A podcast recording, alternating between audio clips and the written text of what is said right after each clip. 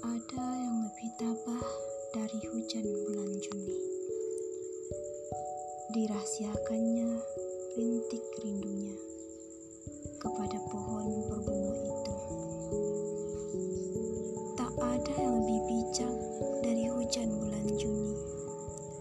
Dihapuskannya jejak-jejak kakinya yang ragu-ragu di jalan itu. Tak ada yang lebih arif dari hujan bulan Juni. Dibiarkannya yang tak terucapkan diserap akar